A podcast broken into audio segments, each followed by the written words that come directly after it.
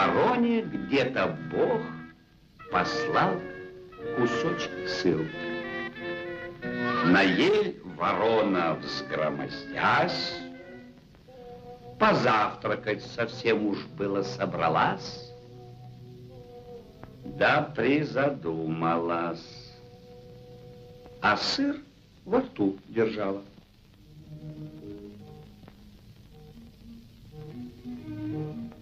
На ту беду лиса близехонько бежала.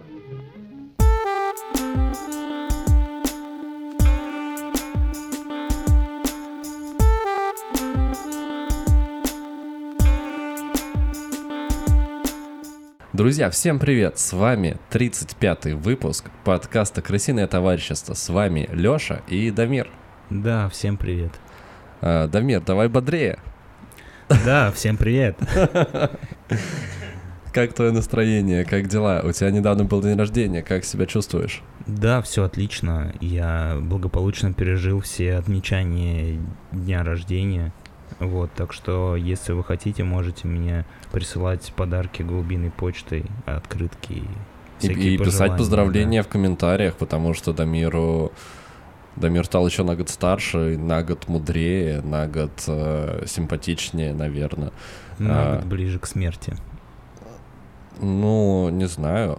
Может быть. Блин, было бы прикольно, если бы каждый год своей жизни твоя смерть на год еще отдалялась. Тогда ты был бы бессмертным. Ну, это было бы интересно. Это иррационально. Uh, так, что-то я хотел сказать, что-то я хотел сказать. Мы давно не напоминали, что стоит подписаться на наши социальные сети. Вообще-то. Да, у нас есть. Первое, это телеграм-канал. Там выходят анонсы фильмов и анонсы выпусков. В анонсах выпусков вы можете увидеть очень прикольный тизер из нарезки будущего выпуска, который вы нигде больше не увидите. Ну, скорее услышать. Да.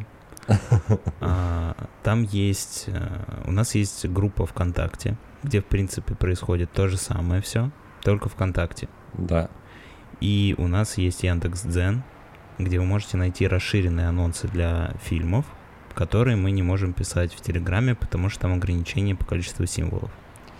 А еще в Телеграме есть совет недели. Его больше нет нигде. Да, это абсолютно уникальный контент для самых клевых, лучших подписчиков в э, Телеграме. И для самых преданных и крутых слушателей мы вас всех э, обожаем, а на этом, я думаю, можно начинать. Э, Дамир, еще раз днем рождения прошедшим, и поехали. Чао.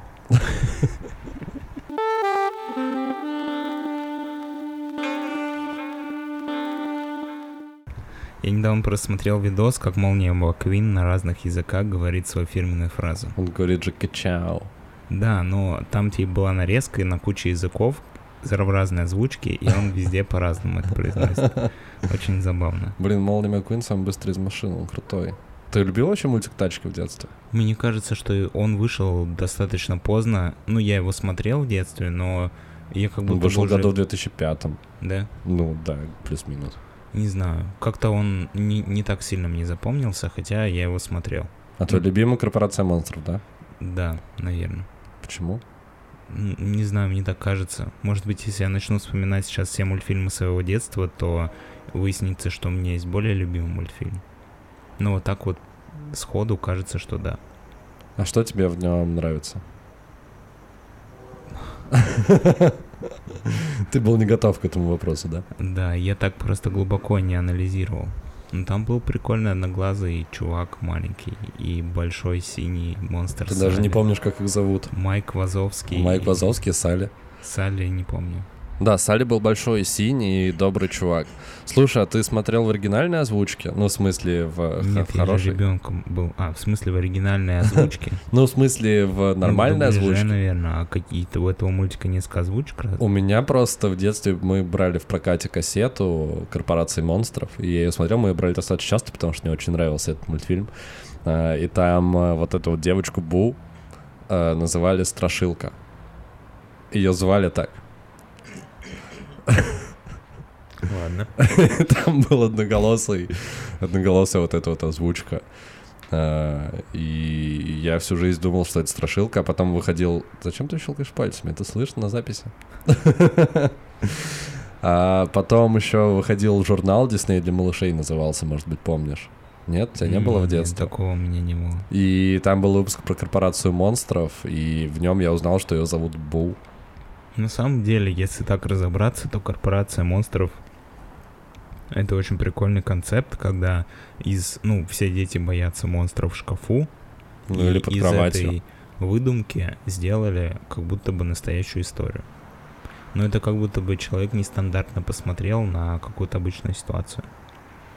Да, я с тобой согласен. Это очень клево, когда вроде злые страшные чуваки, по сути, они просто так работают. И прикольно, что они в конце нашли выход. Ну, то есть они же не могли отказаться от пугания детей. Да-да-да.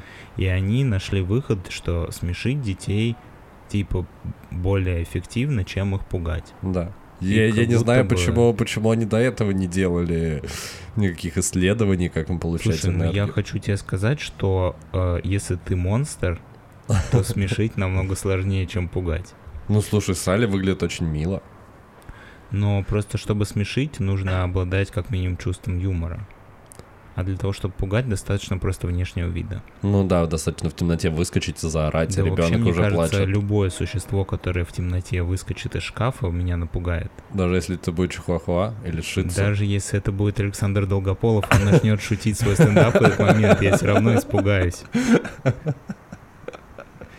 Потому что я не ожидал такого поворота в своей жизни. Даже если тебя к такому не готовил. Да, я бы тоже, наверное, испугался, если бы любой человек или любое существо выскочило ночью из шкафа. Хотя меня достаточно удобно, у меня нет шкафов, в котором кто-либо мог бы поместиться в целом. У меня советский такой, э, как это называется? Это не называется стенка, ну, короче, комплекс шкафов. Да, единственное, конечно, я вот сейчас уже только задумался, что почему у, у американцев все шкафы выглядят как дверь. Ну, Типа ты открываешь дверь, а там шкаф. Ну, слушай, там же вот эти вот гардеробные типа. Как в, ну, как все, все э, American Dream, как в один дома. Все дома, Ну. типа куча одинаковых домов с одинаковым газоном, с одинаковым гаражом слева, типа. Не будем докапываться до мелочей.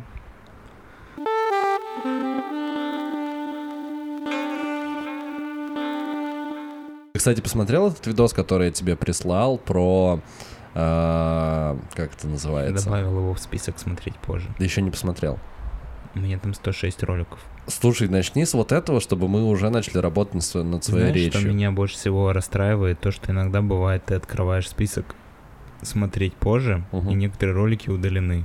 А я отказался от этой концепции добавления видео в список ты смотреть такой- позже. Блин.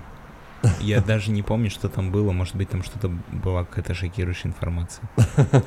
Какой-то заговор раскрывали, а я не успел это увидеть. Вот на мир, потому что видишь, смотри тут же. Короче, ролик, да, очень полезный про то, как правильно настроить свой голос перед записью чего-либо. Потому что вот сейчас мы разговариваем, у нас голос концентрируется вот здесь. А если мы будем перед записью разминаться, он будет идти из диафрагмы, будет глубже и красивее, и приятнее звучать. Буквально 15 минут тренировок и настройки тембра голоса. За счет этого мы будем звучать намного приятнее для наших э, постоянных и не очень слушателей. А мы сходили в камеру сенсорной депривации.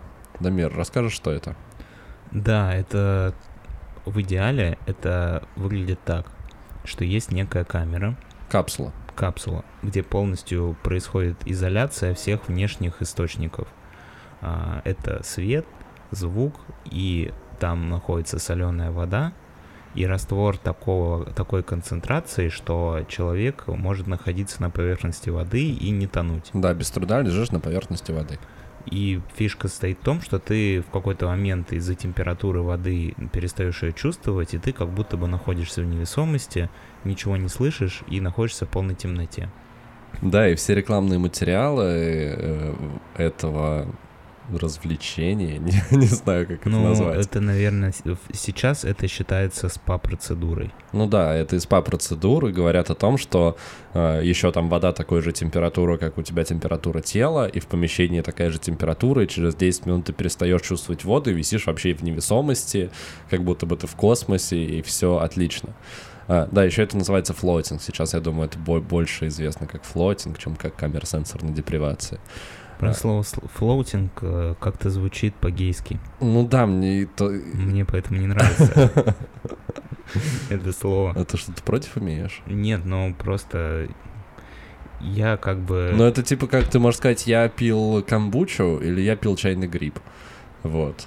Камбуча это как будто бы что-то модное такое московское, а чайный гриб это что-то советское отстойное, хотя это по сути одно и то же. Так же, как floating, камера сенсорной депривации. Камера сенсорной депривации просто звучит более научно, как будто бы ты сходил на что-то клевое, а не просто лежал в соленой ванной час. Э, Дамир, расскажи пару слов, почему ты вообще, тебе пришла в голову идея сходить э, на эту спа-процедуру? Э, что тебя, откуда вообще ты про нее узнал? Я же увлекался всеми этими историями про подсознание, про исследование внутреннего мира, и это была одна из таких вещей, которые мне казалось можно легко попробовать, потому что это достаточно доступная а, вещь, и стоит это не так дорого. В теории, когда твой мозг лишается всех внешних источников информации и перестает выполнять функции которое он выполняет постоянно. Ну, то есть, когда мы сидим, например, наш мозг э, производит некую работу, чтобы мы удерживались э, на от притяжения, не падали, да, угу. чтобы мы э, слышали звуки, которые нам попадают типа в уши, чтобы мы видели то, что происходит, то есть мозг достраивает картинку. А если ты не знал, то наши глаза устроены таким образом, что по идее мы должны видеть в середине черное пятно но мы это пятно не видим из-за того, что наш мозг таким образом достраивает эту картинку, что мы видим как будто бы объемный мир. Угу. В общем, мозг проделывает очень большой объем работы. И в тот момент, когда ты лишаешь его возможности делать какую-либо работу, он начинает скучать, и ты можешь испытывать какие-то необычные состояния. Твой мозг может создавать галлюцинации или может как-то по-другому себя вести. Ну, в общем, это такой интересный опыт, который хотелось исследовать. Короче, ты повелся на рекламу, по сути. Ну, я не сказал бы, что это реклама, просто мне кажется, что, ну, наверное, стоит сказать уже, что мы туда сходили.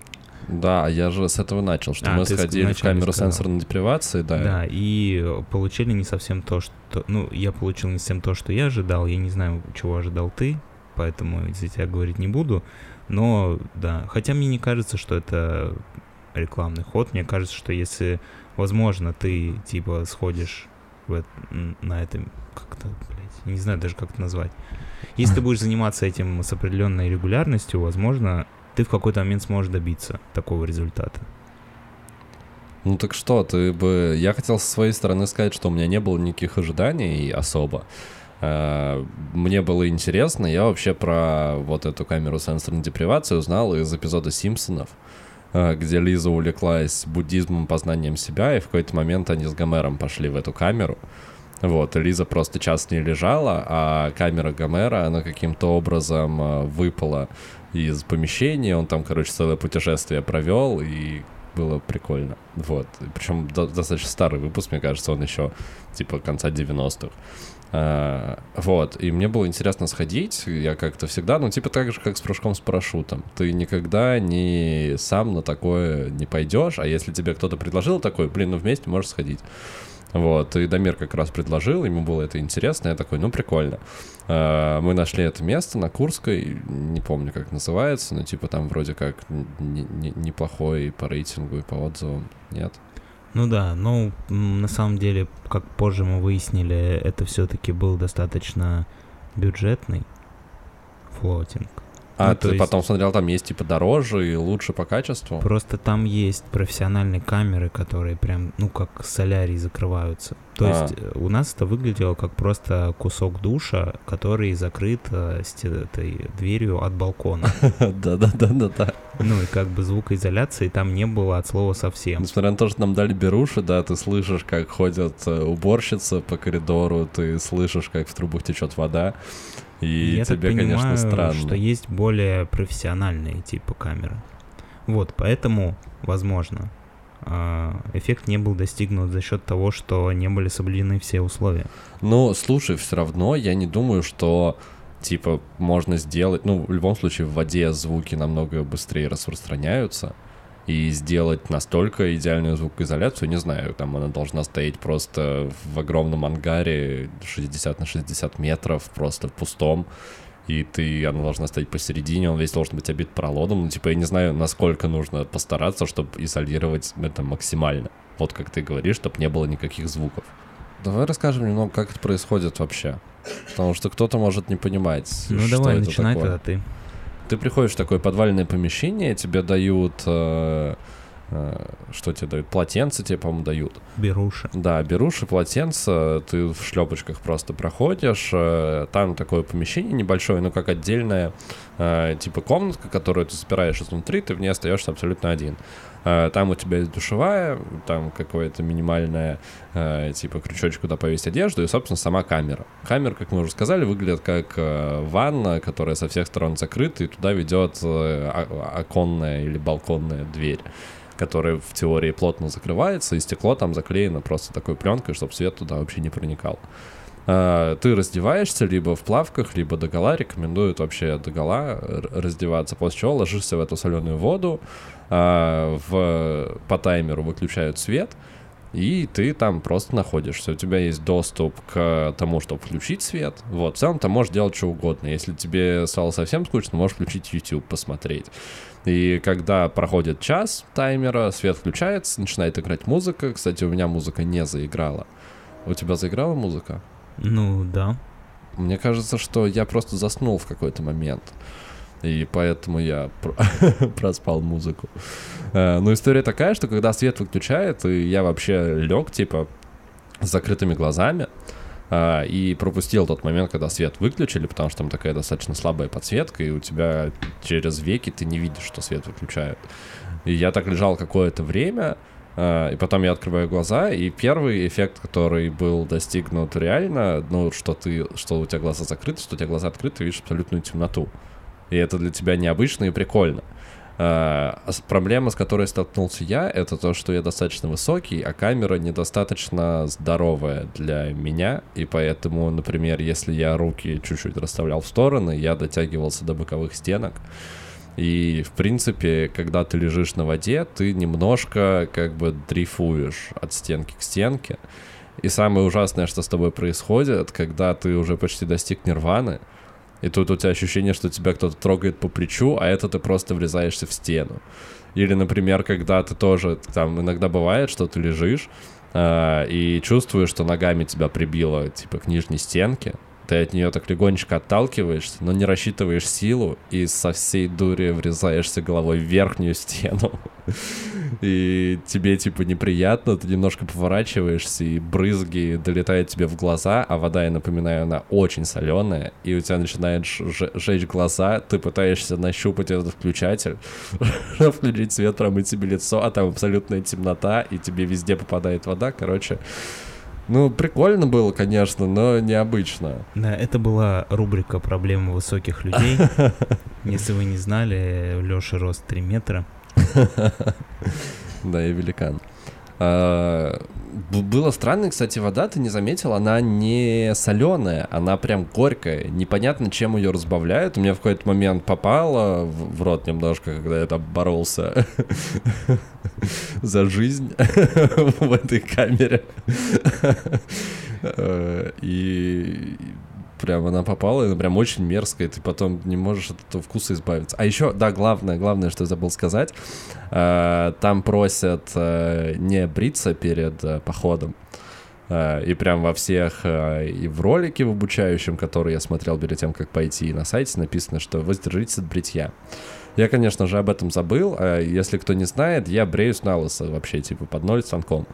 И утром, перед тем, как пойти в камеру сенсорной депривации, я это сделал, и первые 20 минут у меня голова просто горела невозможно. От первого прикосновения с водой, пока то у меня голова не привыкла к этому, это было просто невыносимо, я не знал, куда деться. Это было ужасно.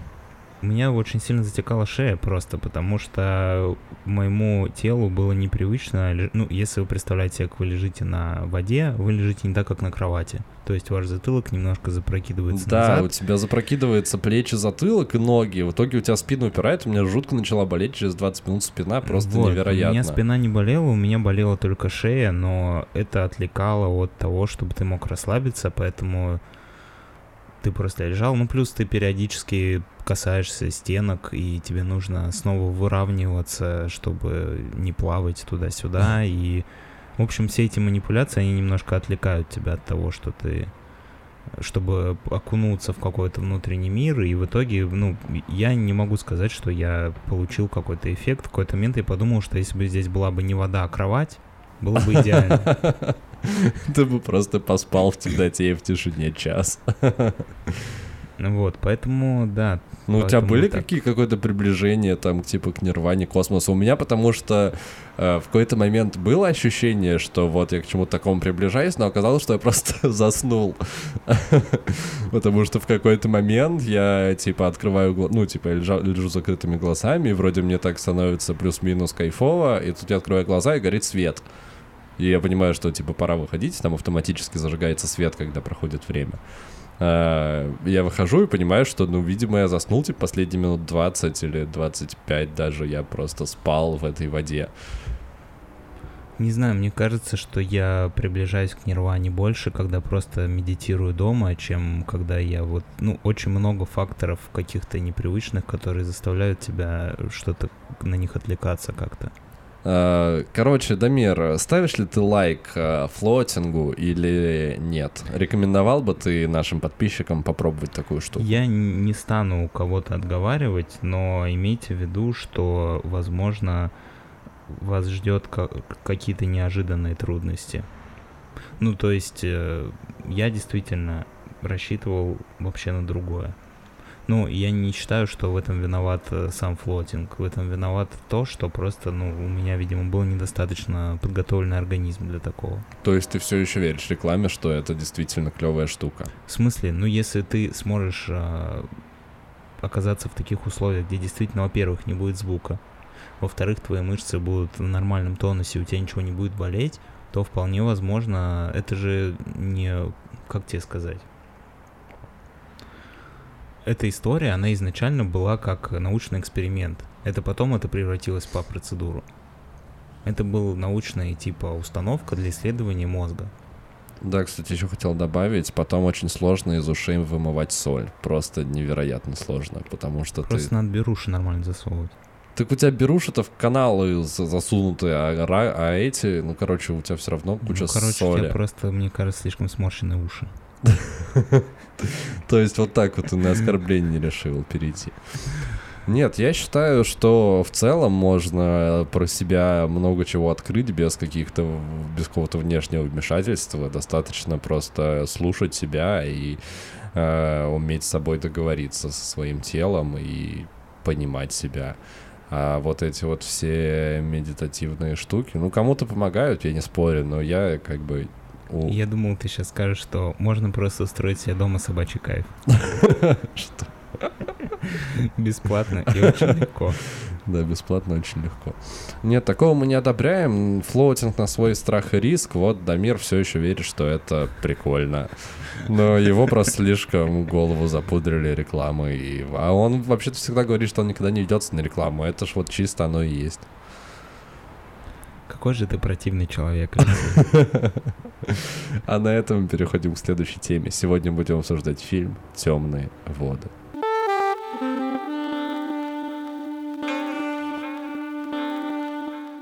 Сегодня мы обсуждаем биографический фильм художественный, называется «Темные воды». Режиссер Том Хейнс. Да, история про адвоката, который э, начал бороться с огромной химической корпорацией, одной из самых большой в мире и самой большой в Америке.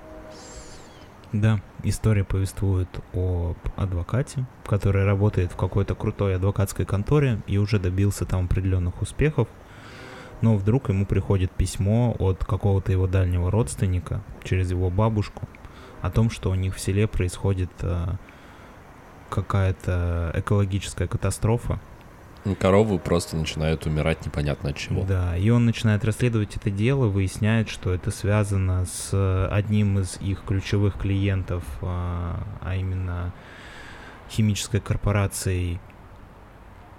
Дюпонт? Да.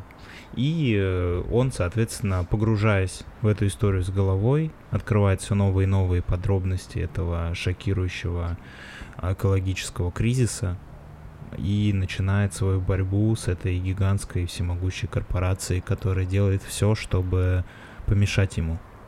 Дамир, как тебе фильм? Что ты можешь сказать про него?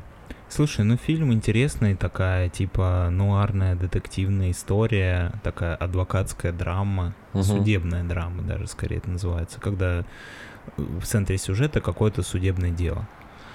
Которое, кстати, на самом деле шло, потому что это все основано на реальных событиях, и оно шло с 90-х до 2015 года, и, насколько я понимаю, оно продолжается до сих пор. Да. А, какие-то, ну, то есть там была вина доказана этой корпорации, и сейчас идут уже разбирательства по конкретным делам конкретных людей.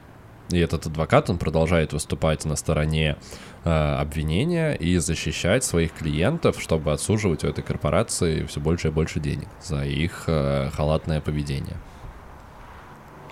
Да, в принципе, я от фильма получил определенное удовольствие. Конечно, там было несколько, ну, таких забавных моментов, которые как будто бы, ну, это вот те моменты, знаешь, когда ты видишь э, руку сценариста когда ты следишь за персонажем, как он живет, что он делает, и тут ты видишь, что кто-то снаружи вмешался и заставил его сказать какую-то фразу, которую он вообще не должен был сейчас говорить.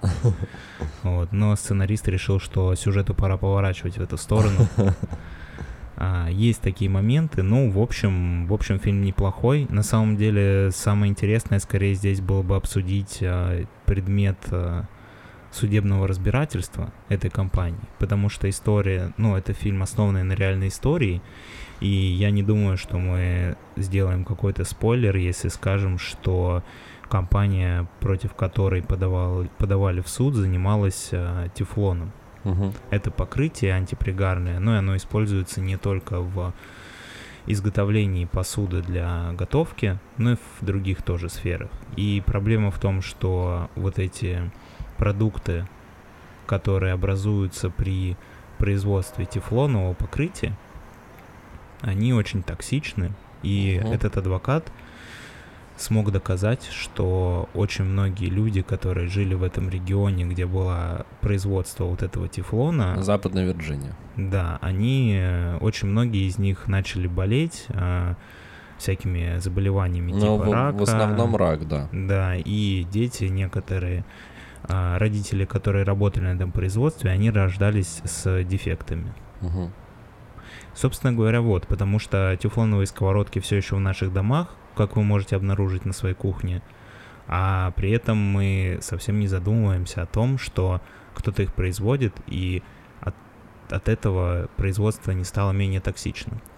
Да, основная проблема с тефлоном, что это вообще очень устойчивый углерод, С8 э, вещество, э, которое, при... которое очень тяжело выводится из, из организма человека, по-моему, вообще не выводится, а оседает.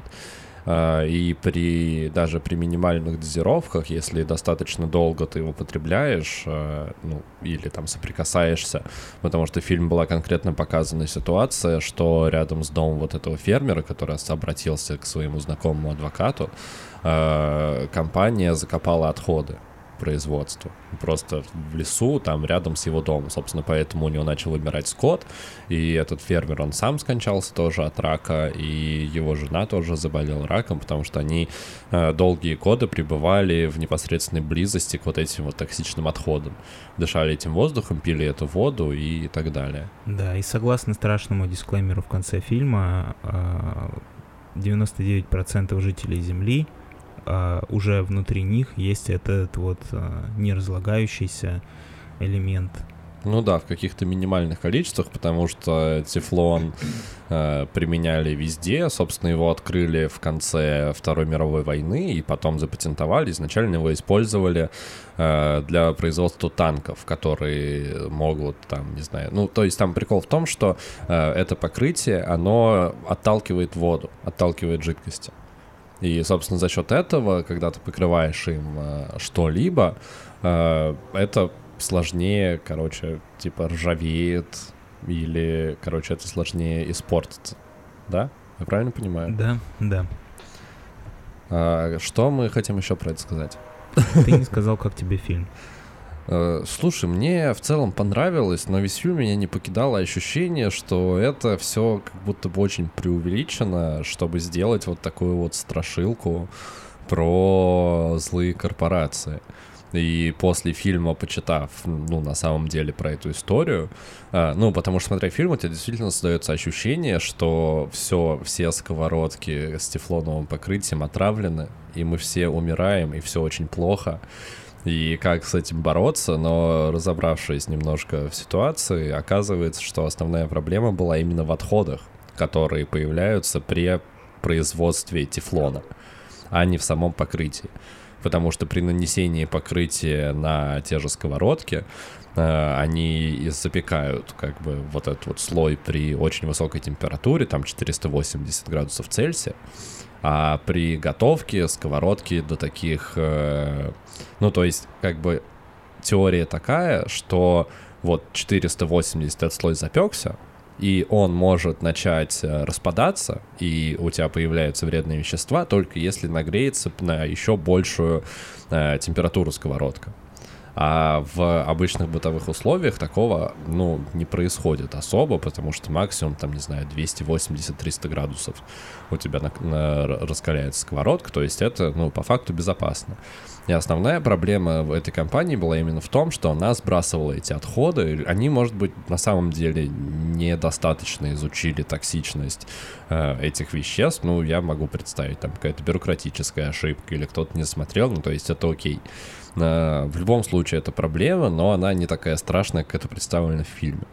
Э, к самому произведению у меня есть несколько вопросов. Основной заключается в том, что э, жанр фильма указан как триллер, что, на мой взгляд, немного неуместно, потому что там есть очень много сцен, которые как бы, ну, чисто триллеровские, которые должны нас как бы пугать, но при этом, когда мир уже сказал, это такая судебная адвокатская драма, где эти моменты смотрятся неуместно. Например, есть сцена, когда главный герой, вот этот вот адвокат, выходит на парковку, э, подходит к своей машине, и видно, что он такой очень на стрессе, на панике. Вот, он садится, вставляет ключ в зажигание, и нам всем и музыкой, и постановкой кадра накаляют атмосферу, как будто бы, ну, машина сейчас должна взорваться. Но этого не происходит, и в фильме очень много вот таких вот моментов, которые, по сути, никуда не ведут и нужны как будто бы для того, чтобы поставить этому фильму галочку, что это триллер. Я дополню, проблема не в том, что машина не взрывается, потому что во многих фильмах, где есть такая фишка, машина не взрывается. Да-да-да-да. Прикол в том, что нет никакой предпосылки к тому, чтобы она взорвалась. Да, ну ты сразу есть понимаешь. Он борется не с итальянской мафией. В этом фильме до этого не взрывались машины ни разу, и никого не насильственно не убивали, не было перестрелок и не было мин, и почему-то адвокат решил, что вот именно сейчас его машину заминировали. И это, конечно, выглядит ну, странно. Там еще очень часто используют э, операторский прием, камера point of view, когда э, ну, типа, за героем ощущение, что следят. Ну, то есть герой может идти вот как обычно, и потом камера перемещается там в какое-нибудь, типа, через окно на него как будто бы кто-нибудь смотрит, или из-под воды кто-то выглядывает. Ну, то есть это понятно в фильме, типа, там, тех же «Челюстей», когда мы там от лица акулы смотрим, что она следит за жертвой, это создает некий саспенс.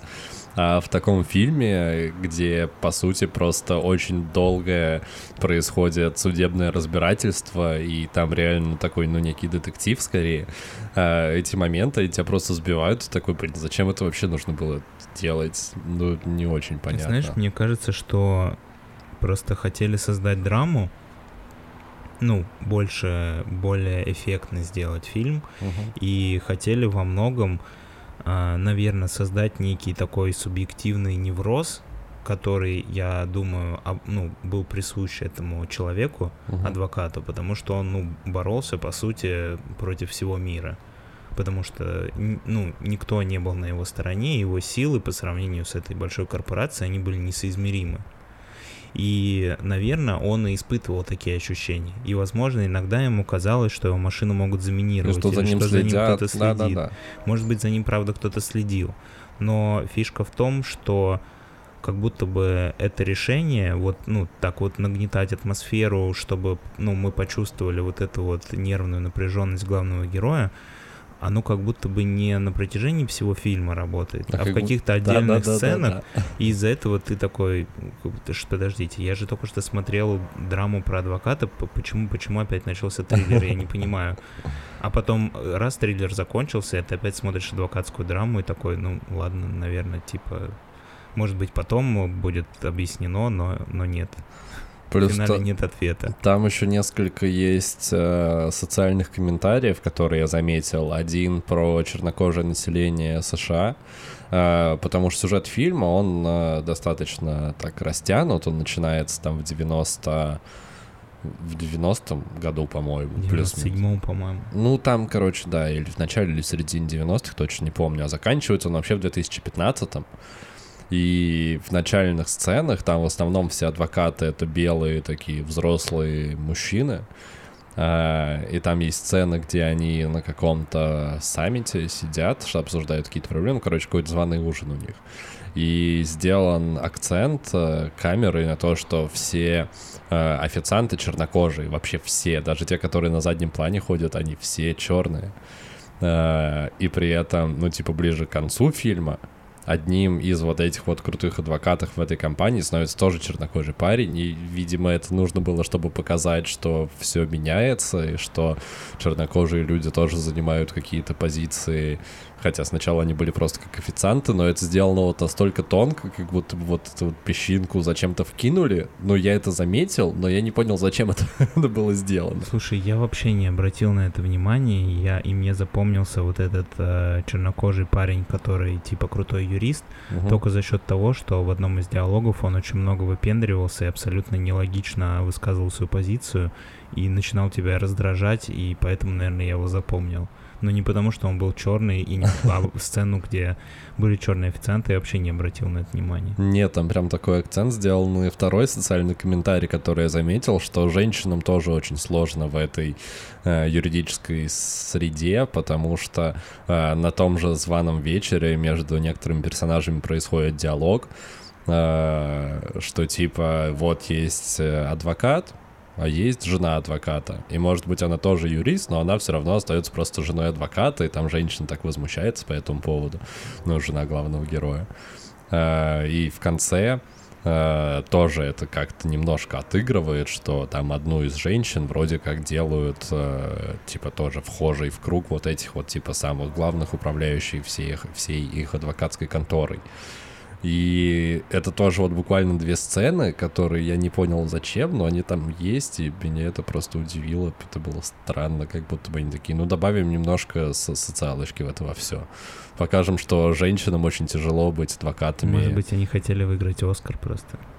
Ну, может быть. А они там ничего не неправильно. Ну, хотя мне кажется, этот фильм вообще не для, не для Оскара. Ну, я не бы. знаю. Может, а, продюсеры такие, «А давайте добавим, типа, ну, если чё, вдруг на Оскар. Не знаю. Может, может быть, с этим было связано. Я думаю, что в этот раз мы не будем обсуждать фильм со спойлерами, потому что в фильме сложно э, какой-то сюжетный поворот э, пересказать. Ну да, пересказывать детали судебного процесса как бы странно, а находить, ну то есть по сути он там, вот если так совсем коротко, к нему обращается этот чувак, он начинает судебное разбирательство, ну, адвокат начинает судебное разбирательство, э, находит э, документы, где находит подтверждение своим словам, и дальше просто идет судебное разбирательство. Происходит некая драма, есть конфликт э, с семьей, который, на мой взгляд, тоже не до конца раскрыт, потому что он вроде как есть, и нам его нагнетают, а потом жена такая, типа, я его тебя все равно люблю. И все. И этим все заканчивается, она остается с ним, ну то есть... Мне на самом деле в таких фильмах, которые, ну, по, на реальных событиях основаны, все время вот это вот ощущение, когда с одной стороны вроде была реальная история, а с другой стороны реальная жизнь вообще не похожа на фильм. Ну и кажется, блин, ну вот уже, ну ладно, скажите, что это просто по мотивам и сделайте крутой фильм. Там, ну, столько было каких-то поворотов, да, каких-то фишек, которые можно было бы еще добавить, которые бы усилили сюжет, но я так понимаю, что авторы фильма такие, ну, блин, мы же делаем типа как на самом деле было. И поэтому они от них отказались, хотя можно было бы додумать и сделать фильм круче. Там была корова, которая как зомби нападала на людей, и если бы это раскрутить еще... Да, может, это вот было та, бы... там две экшн-сцены, где корова нападает. тефлоновые на... сковородки вызывают а, зомби-коров, и вообще зомби-животных, и они нападают на людей. Этот фильм был бы прям... Ну, все равно, как бы, это скорее просто наблюдение, вот. Если вы любите фильмы жанра судебная драма, где люди выступают в суде, борются за правосудие, поднимают вопрос законности и правосудия, и вот это все, то я думаю, фильм вам понравится. Ну и плюс он поднимает такую социальную тему, по загрязнению окружающей среды, вот, и, возможно, он заставит вас о чем-то задуматься. И избавиться, наконец, от тефлоновых сковородок. Да. А на этом мы переходим к следующей теме. Кстати, немножко добавлю, фильм доступен по подписке Яндекс Плюс Кинопоиск HD. Можете вот прямо сейчас, если у вас есть Яндекс Плюс, зайти и посмотреть, э, получить удовольствие. Фильмец на вечерок э, неплохой.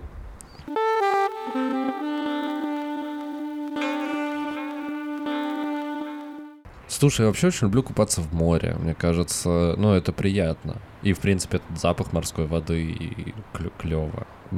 И плавать мне приятнее в морской воде, чем в пресной. В пресной я не очень люблю купаться. Короче, у тебя больше генов от рыб, да, чем от э, обезьян? Да, мне кажется. Ну, хотя у меня этот большой палец от, это, отстранен, а у рыб такого вообще нет. У рыб ни одного пальца нет.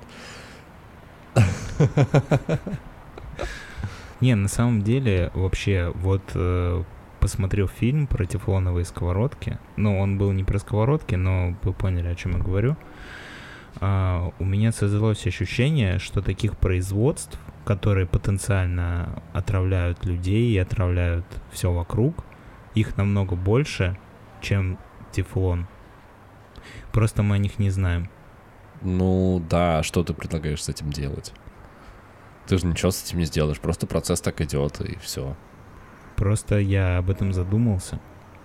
А тебя не смущает, что одна из самых загрязняющих окружающую среду э, промышленности это целлюлозная, производство бумаги?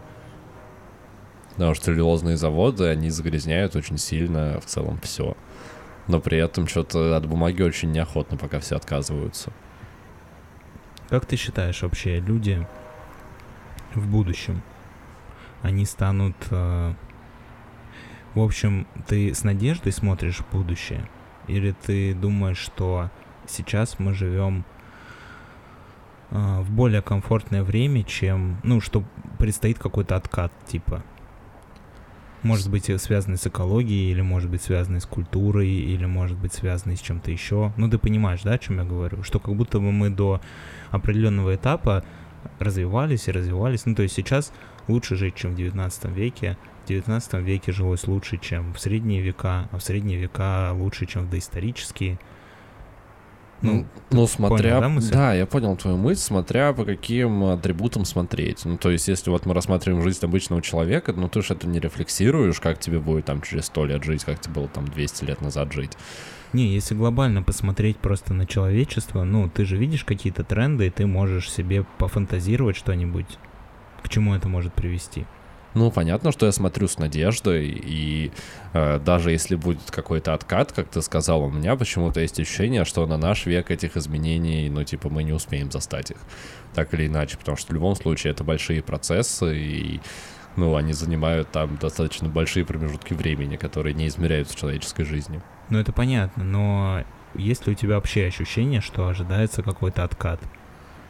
Ну, скорее нет. Мне кажется, наоборот, все идет к какому-то развитию. И вот эти вот все истории там про новые виды энергии, про электромобили, про квантовые компьютеры. Это все настолько круто и настолько меня вдохновляет во многом, что прям интересно за этим во всем наблюдать.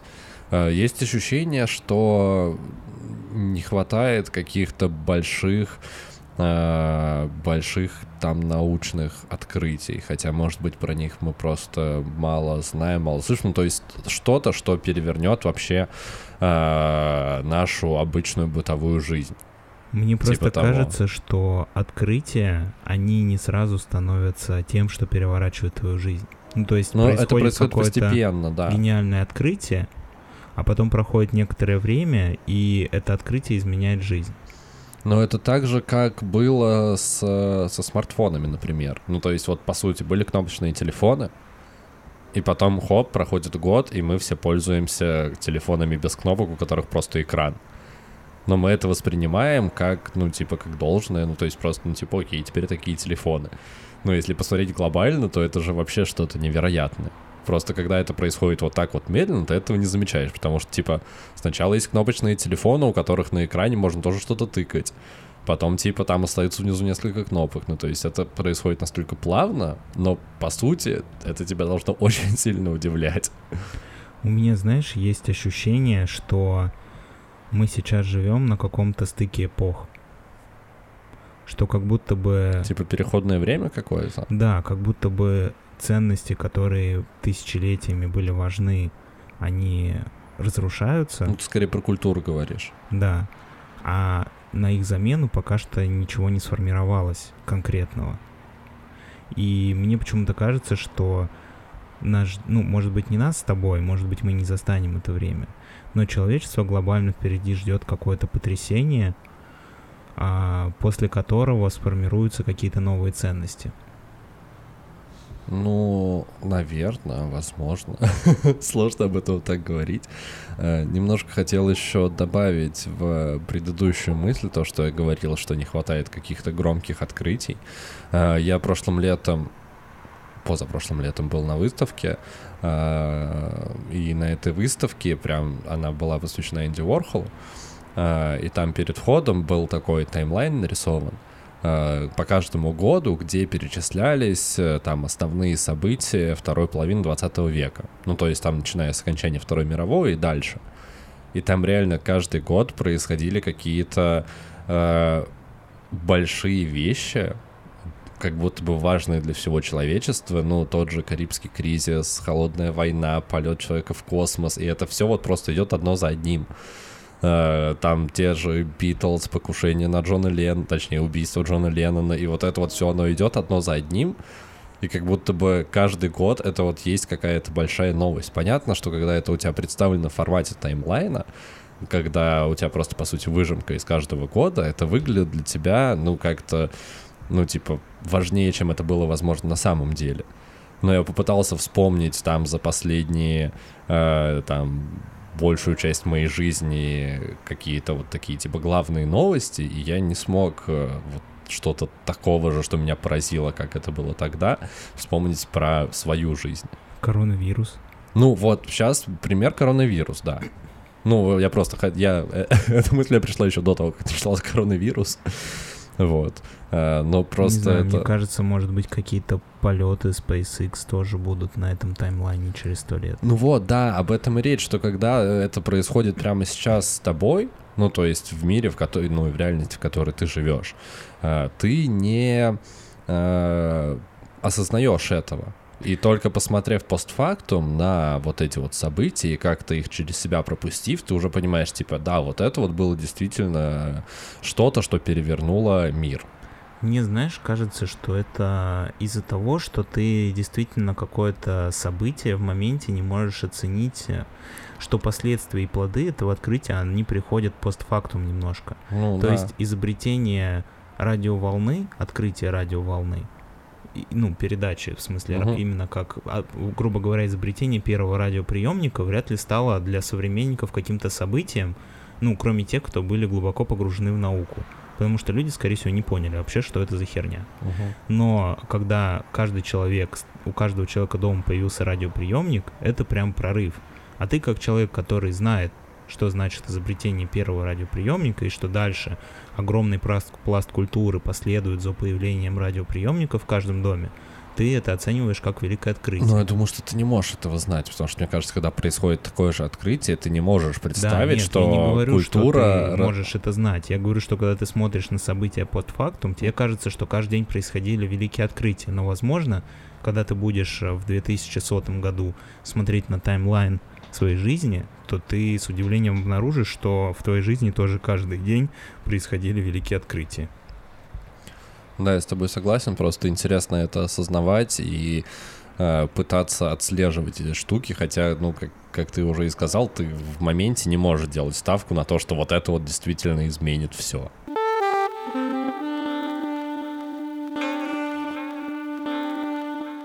Консервы. Они во времени или вне времени? Консервы? Да. Ты про консервы еду? Да, или, да, да, принципе, е- еда, понятие е- консервы? е- еда, ну и в принципе понятие, наверное, тоже можно рассмотреть.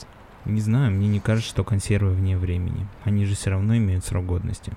Да, я с тобой согласен, но если на них посмотреть вот так вот абстрагированно, то это же, по сути, э, продукт, который был приготовлен в совсем другую эпоху.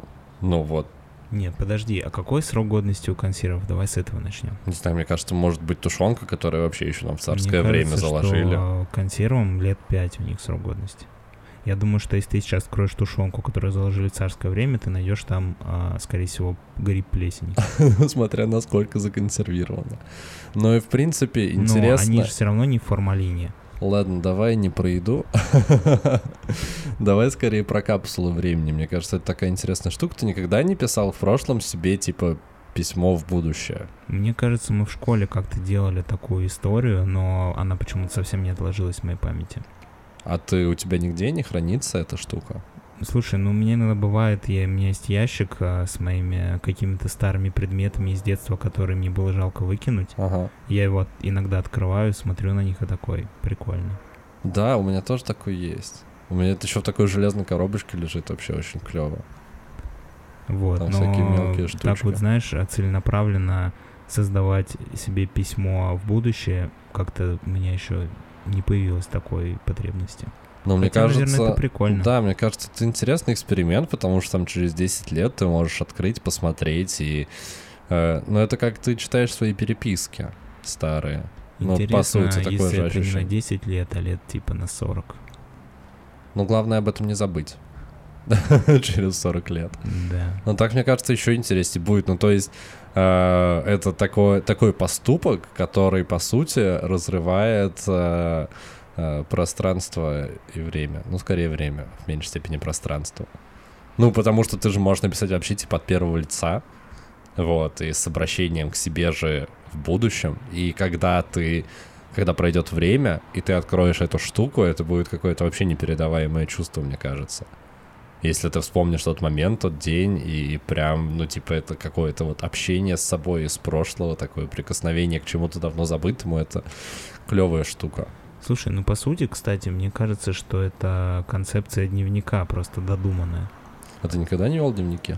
Не, у меня как-то появлялась мысль, что это могло быть интересно, ну, в плане лучше себя понять, если ты, допустим, будешь а, тратить какое-то время на то, чтобы просто описать какие-то вещи, о которых ты думаешь в данный момент, Угу. чтобы потом ты, а, Даже не для того, чтобы ты потом это мог прочитать, а скорее для того, чтобы ты мог сам отрефлексировать в моменте то, о чем ты думаешь. Ну и, конечно, если ты будешь делать это достаточно долго, а потом будешь перечитывать, то, возможно, ты сможешь увидеть как какие-то закономерности в тех вещах, о которых ты думал. Ну, ты не ставил Но я, над собой но я так не эксперимент. делал, да. Не, У тебя я- был дневник? Слушай, я в детстве всегда хотел, начитавшись каких-то там тех же мумитролей и еще кого-то, мне всегда хотелось вести дневник, но мне хватало реально всегда на один вечер. Мне кажется, что просто мода на дневники как будто бы закончилась. Ну, мне кажется, многие, многие вели, но это в основном, мне кажется, девчонки вели свои дневники. Я тут подумал, кстати, что дневник — это отличный инструмент для того, чтобы расследовать убийство. То есть, если тебя убили, Ага. То, прочитав твой дневник, есть большая вероятность, что смогут найти преступника. Ну, слушай, поэтому в огромном количестве видеоигр используют такую штуку, как дневники и записки. Реально там, типа, каждый персонаж, каждый герой ведет дневники. Блин, фильм, короче, про чувака, который ведет дневник, потому что ему кажется, что его убьют. И дневник он ведет только с целью помочь расследованию. И в какой-то момент его убивают, детектив открывает дневник и такой, о мой бог, А тут он был сумасшедшим. резко переместились в рубрику «Разгоняем новый фильм до мира». Просто я подумал, что я не помню такой концепции, что в каком-то фильме был, э, ну вот, что человек пишет дневник, Целенаправленно, чтобы да, себя хотя это защитить. очень логично. Особенно если у тебя есть какие-то подозрения к тому, что кто-то может желать твоей смерти. Ну, слушай, а ты бы, что, что бы ты писал в такой дневник? Ну, в каком формате? Нет, если ты именно ставишь своей целью а, помочь расследованию после своей, после своей смерти, Угу. то, соответственно, ты пишешь а, про тех людей, которые Классно потенциально посмотрели. могут, э, могут быть причастны к твоей кончине. Ну, например, если ты бандит из 90-х, ты можешь писать в дневнике, что вот сегодня я встречался с Лысым, он пытался отжать у меня точку в Бирюлево, но мы, короче, с ним поговорили и решили, что она останется за нашей бандой. Ты, ты представляешь бандита из 90-х, вот такого карикатурного, который вечером приходит, открывает свой розовый дневничок с бабочками и феями и пишет туда свои заметки. Это могло бы быть забавной сценой. У него может быть дневник с обложкой «Свободу ворам, смерть мусорам».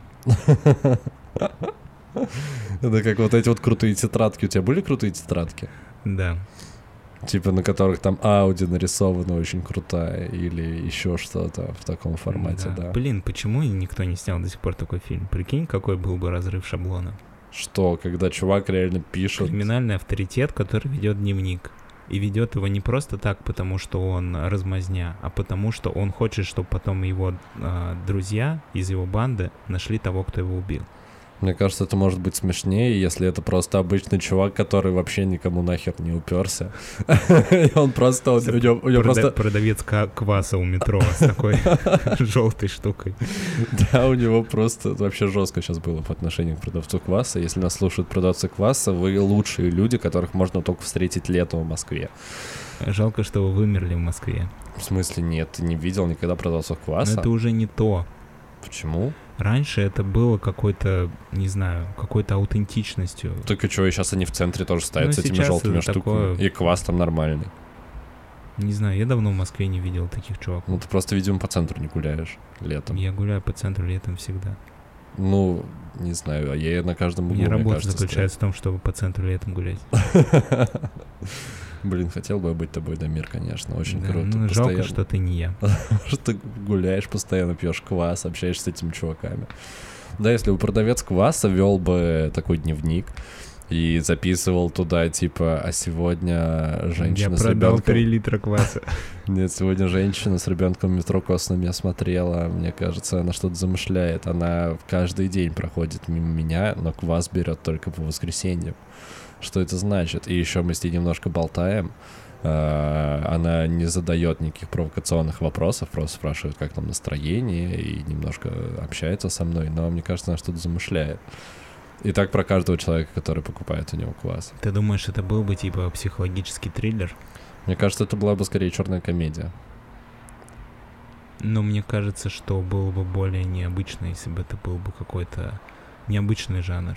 Ну, слушай, тебе было бы сложно воспринимать, э, ну, типа, погружаться в атмосферу психологического триллера, если он про продавца кваса, который просто с паранойей. Слушай, но это зависит от того, как ты создашь атмосферу фильма. Если ты сделаешь действительно гнетущую атмосферу, в которой тебе будет казаться, что за героем действительно кто-то следит, то да. А если ты будешь всем видом показывать, что это его внутренняя а, паранойя, то это будет смешно. Ну, слушай, тут вопрос, как сделать развязку. Потому что если реально весь фильм ты покажешь, что за человеком кто-то следит, и в конце его действительно убивают, то это как будто бы недостаточное разрушение ожиданий. А если его не убивают, оказывается, что это его паранойя, то все такие типа, блин, что за слитый фильм, потому что весь фильм вы накаляли ради чего. И тут очень тонкая грань, как это сделать правильно. Смотри, его убивают, следователь начинает расследовать дело, и в конце узнает, что его не убили, и что он на самом деле есть следователь. По-моему, этот фильм называется «Остров проклятых». Я не смотрел. Ты не смотрел «Остров проклятых»? Нет. А там Леонард Ди Каприо играет? Да, да, это Нолана фильм. Про психбольницу. Да, я в курсе, но я не смотрел. Очень зря. Хороший фильм. Ну, можем его как-нибудь взять потом. А, в общем, ладно, концепция дневника, дневников э, интересна. А, я бы вряд ли смог вести. А, ты, Дамир, попробуй. Хорошо, попробую. Потом расскажу, что из этого получилось. Да. А на этом, я думаю, будем заканчивать. А, такой вот получился у нас 34-й выпуск. Да, и Это если... был 35-й выпуск. Такой вот у нас получился 35-й выпуск. Если вы беспокоитесь о том, что кто-то за вами следит, ведите дневник и обязательно запишитесь к психотерапевту. Или к психологу. К терапевту рано, может быть, еще. Ну, на- зависит от того, насколько часто вам приходит эта мысль.